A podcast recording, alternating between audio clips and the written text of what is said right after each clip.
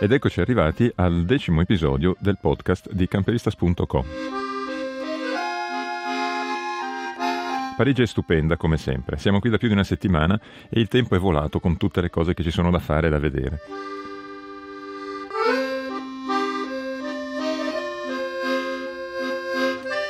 Devo ammettere però che ultimamente ci siamo resi conto anche di quanto in realtà siamo incoerenti. In teoria uno dei motivi per cui siamo diventati full timers è stato anche per scappare dalle città e dal loro ritmo di vita. E invece va a finire che gira e rigira passiamo da una città all'altra praticamente facendo delle piccole soste per strada. Il fatto è che è vero che la natura è una fonte interminabile di stimoli e di ispirazione, ma è anche altrettanto vero che è solo nelle grandi città dove è possibile trovare la creatività e la genialità umana messa in pratica, che sono poi il risultato magari dell'ispirazione presa appunto dalla natura. Perciò alla fine, per quanto riconosca che possa sembrare un controsenso, da una parte odiamo la città, ma dall'altra non possiamo farne a meno.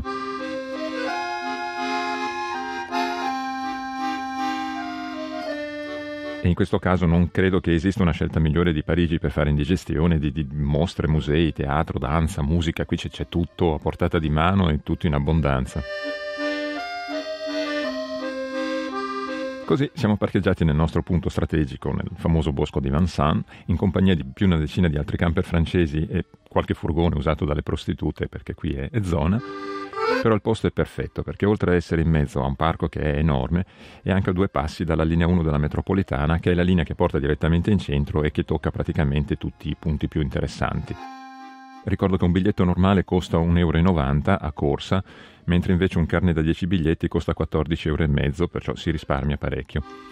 C'è anche la possibilità di fare un abbonamento settimanale con corse illimitate che costa solo 22,5 euro, che però è valido soltanto dal lunedì alla domenica, perciò basta fare un paio di conti e vedere cosa conviene di più.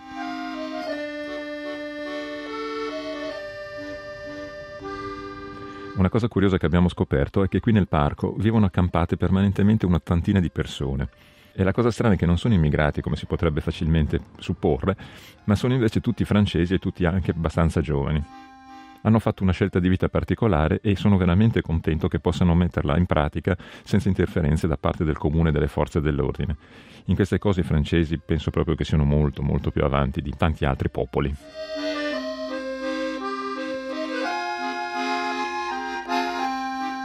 La cosa che non mi sarei mai immaginato invece di rimpiangere è il tempo di Edimburgo, perché devo riconoscere che alla fine c'era un tempo migliore a Edimburgo che a Parigi.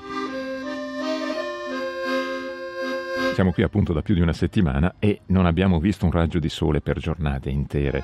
Pioggia e nuvole, pioggia e nuvole, nuvole e pioggia, non abbiamo visto altro per più di una settimana tanto che dalla troppa umidità addirittura ha cominciato ad ammuffire in alcune parti il camper davanti, mi è saltato un, un interruttore sicuramente dalla troppa umidità, ho dovuto cambiare un interruttore di una lampada, insomma non ho mai visto una cosa così.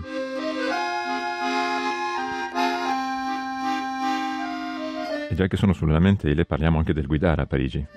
Parigi è un incubo.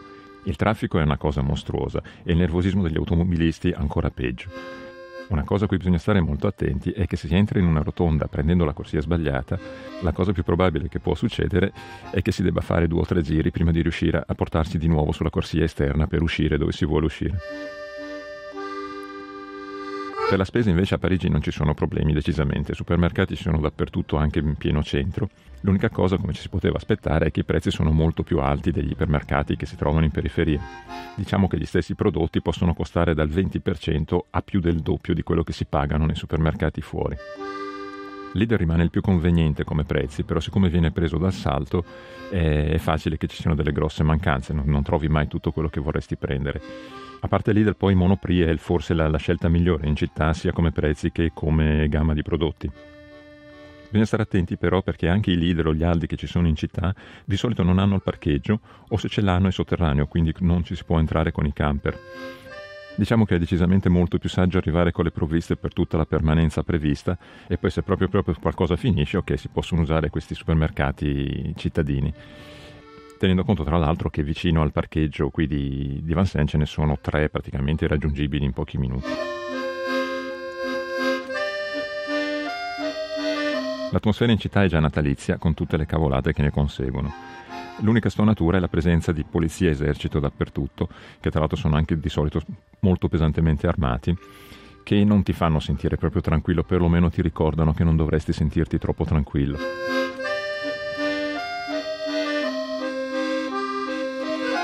Controlli alle borse, poi entrando nei negozi, grandi magazzini e musei, eh, non contribuiscono di sicuro a farti sentire più rilassato. Del resto, proprio in questi giorni c'è stato l'anniversario della strage del Bataclan, per cui alla fine, insomma, si può capire anche il perché di questa, di questa tensione, anche se la gente va in giro bella tranquillo, perlomeno cerca appunto di non pensarci.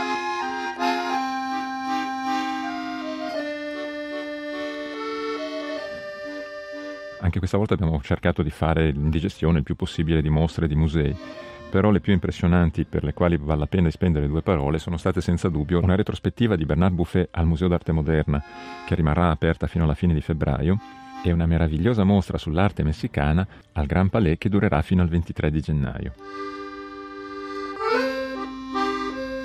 Il Museo d'Arte Moderna, che tra l'altro non avevamo mai visto, ha anche una collezione permanente piuttosto impressionante che è visitabile gratuitamente. C'è un po' di tutto e molto interessante, da, da Modigliani, De Chirico, Picasso, insomma ci si può passare più di un'ora senza sicuramente annoiarsi. La grande scoperta per me invece è stata Buffet, che non conoscevo assolutamente, o perlomeno credevo di non conoscere, perché in realtà alcune delle sue opere le, le avevo viste, sicuramente le avevo viste, però ho scoperto questo personaggio che è stato a quanto pare uno dei pittori più importanti del secolo scorso e combattuto da, dalla critica in un modo incredibile e malgrado quello è diventato comunque uno dei pittori che è riuscito a guadagnare dalla sua arte cifre incredibili, pare che sia morto miliardario.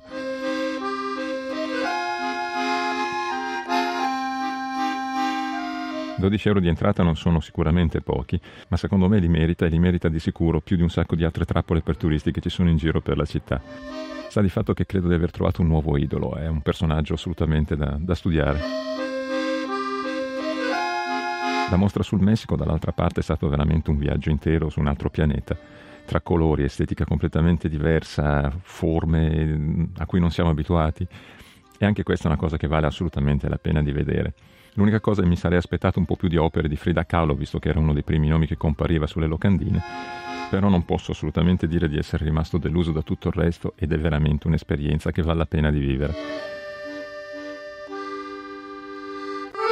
Per il resto, oltre ai nostri giri su e giù per la città, nei vari quartieri più caratteristici e addirittura una visita alla Galleria Lafayette per andare a visitare sotto Natale questo tempio del consumismo, se lo vogliamo chiamare così, siamo però passati a vedere anche la nuova Biblioteca Nazionale, che anche questo non avevamo ancora visto, e per quanto fosse chiusa perché era una festa nazionale di cui non eravamo al corrente, siamo rimasti più che soddisfatti da quello che abbiamo visto ci siamo trovati davanti perché già dall'esterno è una cosa impressionante, vedrete poi se avete tempo le foto sulla, sul blog.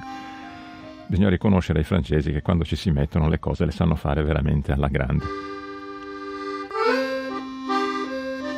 Comunque per noi è arrivata ormai l'ora di migrare verso il sud, per cui se non domani, dopodomani, probabilmente cominceremo la discesa verso la Grecia facendo sicuramente qualche sosta in Germania, anche perché devo comprare un paio di pezzi di ricambio per, eh, per il nostro camperino.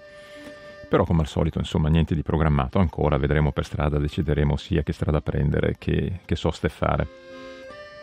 Così da Parigi anche per questa volta è tutto, alla prossima e vediamo dove saremo.